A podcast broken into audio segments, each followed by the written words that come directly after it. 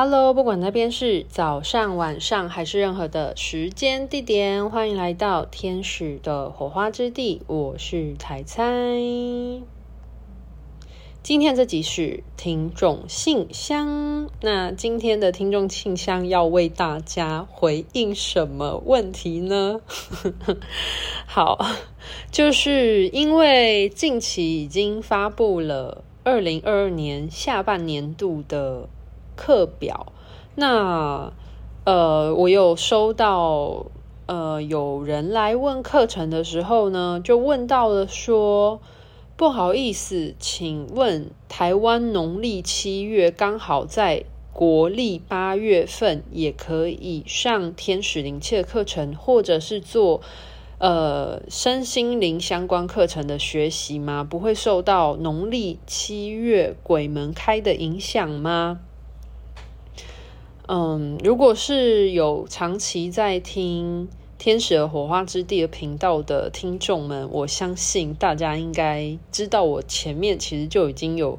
呃聊过，或者是回应过关于农历七月份的这件事。那我觉得。呃，与其直接回应这个听众问题之前呢，不如大家来思考看看哦。嗯、呃，请问是只有农历七月份的时候才会有好兄弟吗？才会有意识存在于这个地球的，就是大家人世间的维度吗？然后第二个问题要让大家思考的是，假设。呃，农历台湾的农历七月份会有呃阿飘或者是好兄弟或者是灵扰的情况的话，那请问西方的人在同样农历七月份的时候就不会有这样的困扰吗？大家可以听得懂我刚刚的问题吗？就是假设呢，农历七月份的台湾人特别容易受到。呃，阿飘或者是四维度空间的意识的干扰。那我想要问，因为在这样的时机点，台湾会有这样的影响吗？那我想要聊，我想要问大家说，呃，一样也是农历七月份的时候，那在那些国外的，呃，在那些美国啊、欧洲啊、非洲啊，那那些大家所称为的，就是西方国家来说，他们在。呃，农历七月份也会特别容易受到四维度意识空间的这些阿飘们的影响吗？来问一下大家，大家想一想这个问题。然后我还另外想要提出一个疑问，就是关于七月份鬼门开这个说法是存在于什么样的情况才会有这个说法的？大家可以思考一下，就是关于鬼门开的这个这个呃四维度空间意识世界的这个呃民俗传统是来自于哪一个文化的？好，那呃前面问了大家三个问题，对不对？那大家在聆听的过程可以自己稍微去思考一下，那就来聊一聊这个主题喽。在我做个案服务的经验的过程当中呢，其实很多时候，像是我有协助过个案跟自己逝去的父亲做沟通，还有呃，可能是一些在灵魂层面上面的。呃，前世的一些未完成的课题去做灵魂的和解等等的，那其实回归到灵魂层面是可以去做连结，然后去做灵魂，呃，这个人的个体灵魂跟已经离世的的灵魂呢，去做一些沟通。的状况其实并不会只局限在于农历的七月份这件事情。那假设如果真的灵魂会受到农历七月份的限制的话呢，照理说应该只有农历七月份才有办法做呃去肉体化的灵魂，就是所谓的已逝灵魂的沟通，或者是已逝灵魂的和解等等的，就大家可以懂。这件事情的逻辑性吗？就是假设农历七月份，呃，鬼门开这件事情，才有办法让呃离世的灵魂呢，来到这个世界溜达的的话呢，那是不是代表所有的全世界的呃，不管是灵媒或者是通灵人，是不是应该呃其他的月份都没有事情做，然后就只有在农历七月份的时候才有办法？就是协助做灵魂与灵魂之间的沟通交流，或者是灵魂上的和解呢？但是事实上，大家都知道啊，就是灵魂上的沟通，其实就是任何时间点，它都是有可能会发生的啊，并不是只会局限在于农历七月份才可以做灵魂意识的沟通这件事情。所以，其实基本上。灵魂意识根本就不会受困于农历七月份才会有所谓的呃灵魂可以来到人世间之间的这件事情，因为灵魂的本质就是没有了身体去肉体化的灵魂，他们本来就是无所不在的。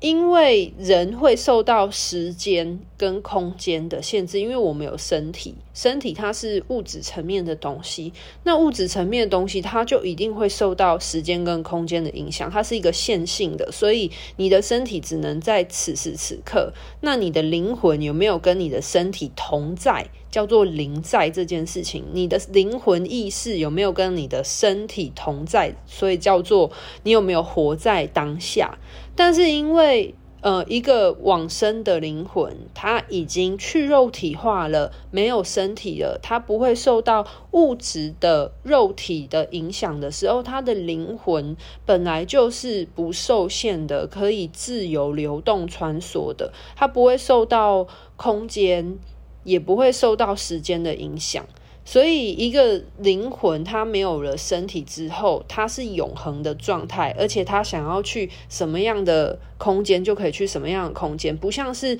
人你要去，呃，假设你今天要去国外好了，你要去日本旅游，然后你就必须要搭载一个飞机或者是游轮的船，然后去运送你的肉体。因为你要把你的肉体运送过去另外一个地方，这样子你才有办法抵达另外一个空间、另外一个国家。大家可以懂我意思吗？可是因为去肉体化的灵魂，它是不用受到时间跟空间限制的。所以为什么很多人说离世的人，然后祝福他们去云游四海，就是这个原因，因为他们已经没有受到肉体的。线性的限制了，OK，所以大家可以懂了吗？而且灵魂意识也不会受到白天或晚上的影响啊，就是难道白天就没有所谓的灵魂意识的存在吗？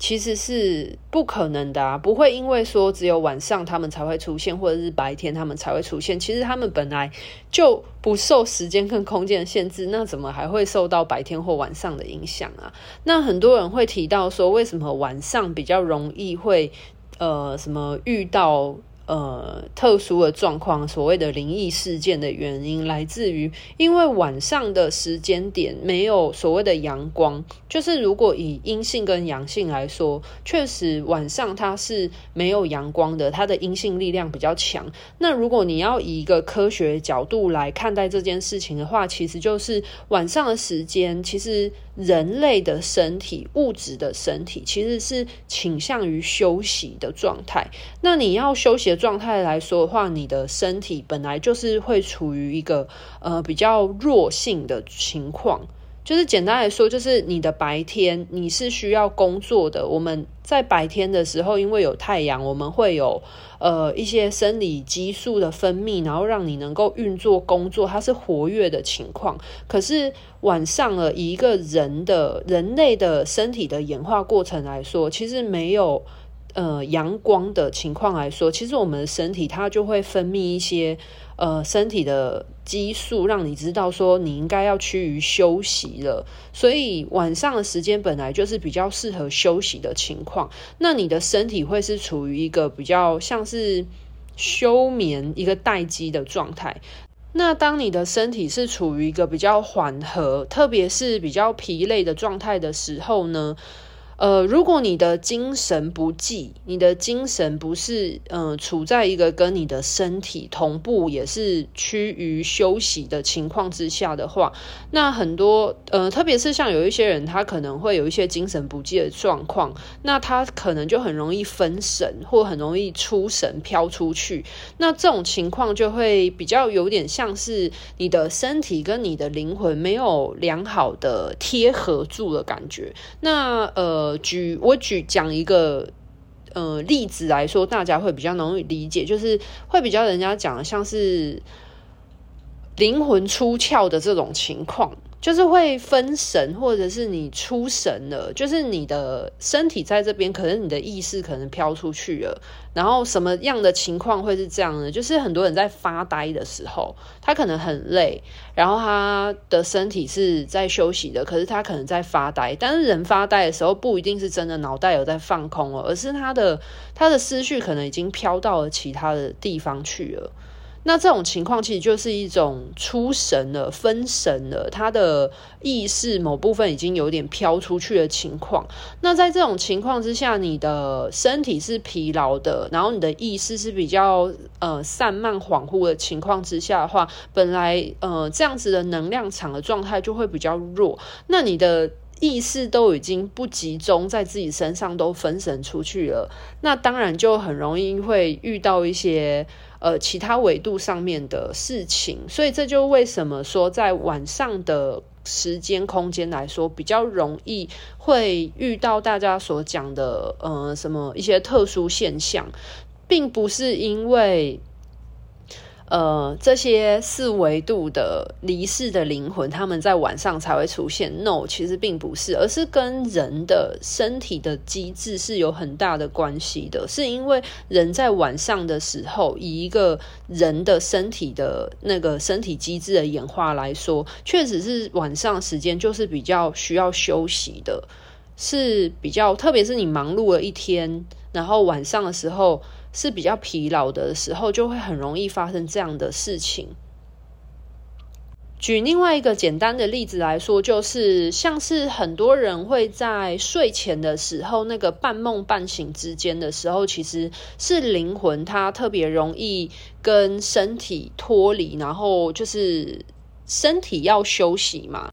那灵魂在这个时候就比较容易不会受到身体的限制，因为身体它进入一个修复待机的状态的时候，可是灵魂它基本上是永恒不灭的，所以它就在睡眠的时候就比较不会受到身体的限制。所以像很多人会有做梦啊，或者是有一些人会在梦中可能呃梦见了一个别的维度的状态，那也有可能是因为他的。呃，人在睡眠的时候，其实是主要是灵魂意识在运作的时候，所以为什么说很多人的梦境其实是蕴含着非常多灵魂的资讯、灵魂的讯息的原因，就是这个样子。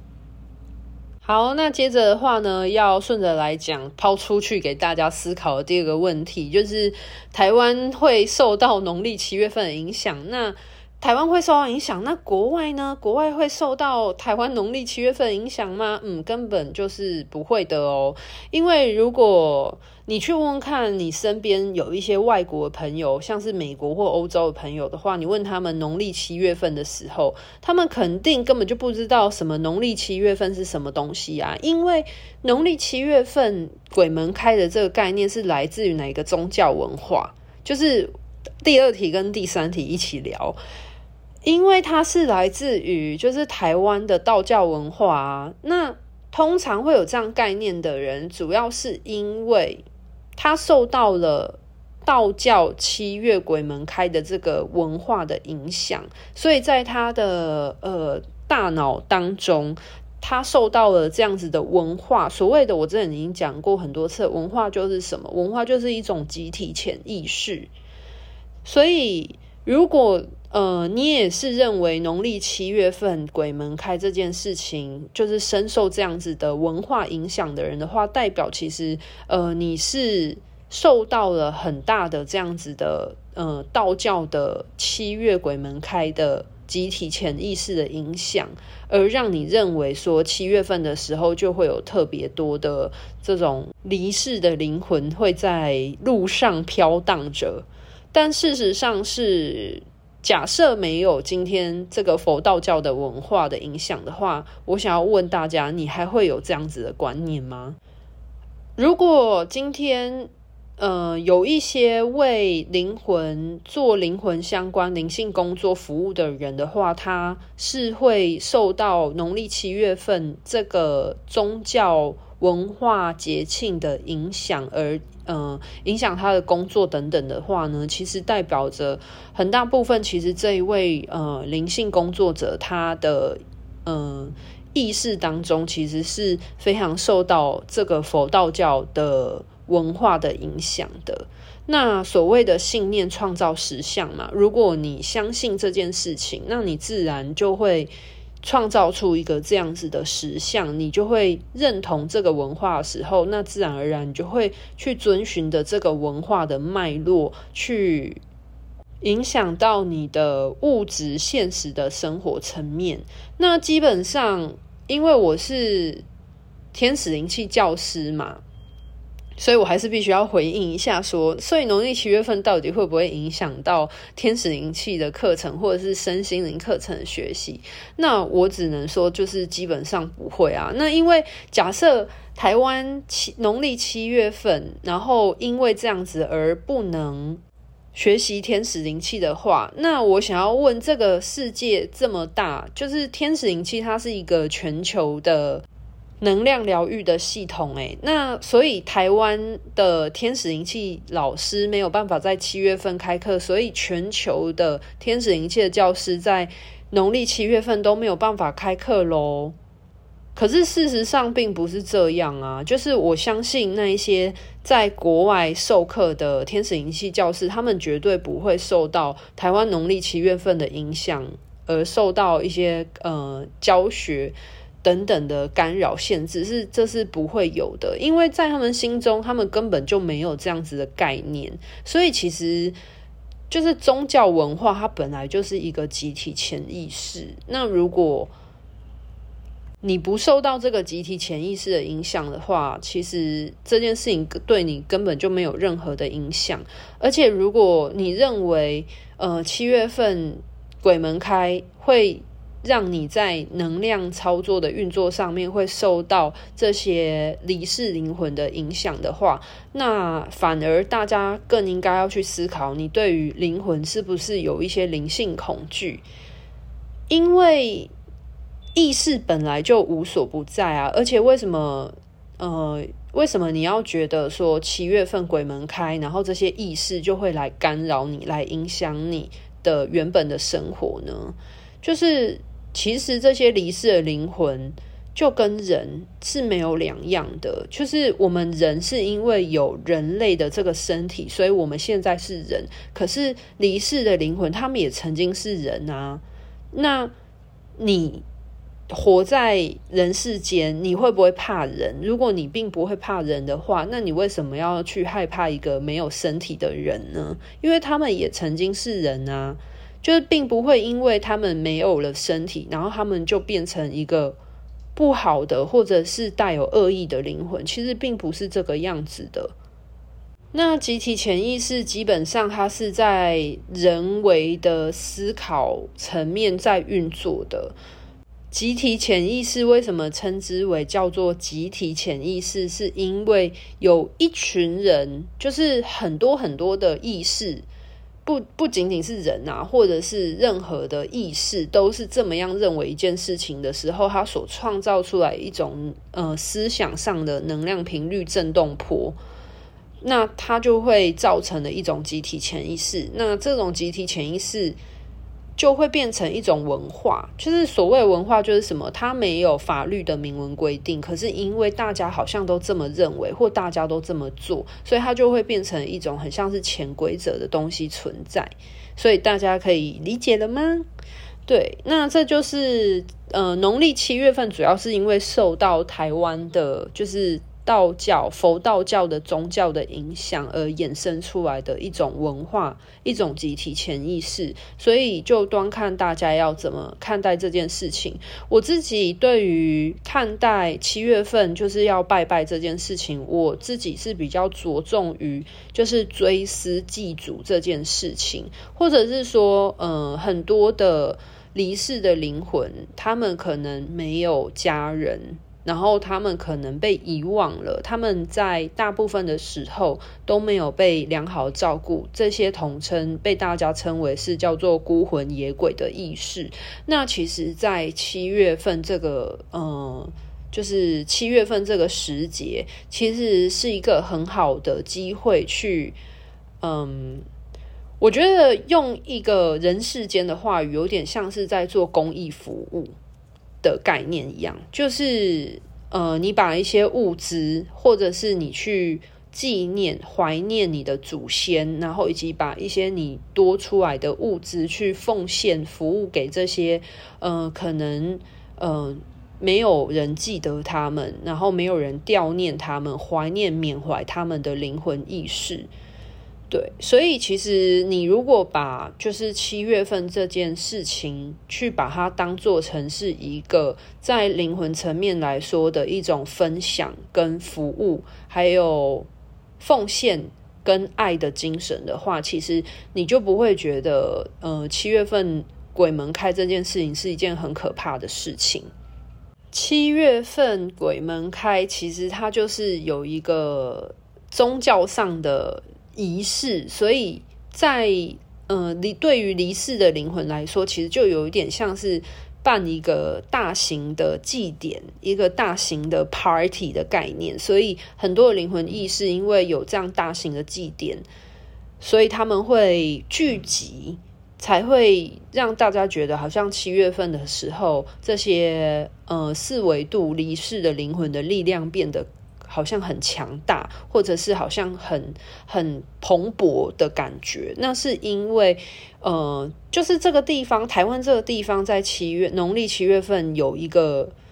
灵魂层面的祭典。那当然，很多的意识他们就会前来，然后参加这个祭典，所以才会有一种就是在那个月有一种灵魂意识特别蓬勃的感觉。对，那。其实这个概念就是跟任何人世间的，像是嗯、呃，有什么妈祖绕境啊，或者是有什么宗教的大型宗教仪式，或者是有办什么活动，像是双十节或跨年晚会 等等的，都会有很多人去参加共襄盛举，其实就是类似这样子的概念而已。那天使灵气的课程跟学习，还有天使灵气能量的运作呢，本来就是单纯在于个体灵魂与天使之间互相合作、能量转换、应用的过程，所以其实是跟呃所谓其他的意识啊，或者是呃环境上的文化、宗教等等的，是没有什么太大关联性的。好啦，那今天这一集的听众信箱就到这边分享到一个段落喽。希望今天这一集有帮助大家去思考一些关于呃台湾农历七月份这个宗教文化对于自己有没有什么影响，然后以及让大家可以用一个比较宏观的角度去反思一下，呃，这个文化的背后究竟带给了大家什么样灵魂层面的意义呢？那今天的分享就到这边。拜拜。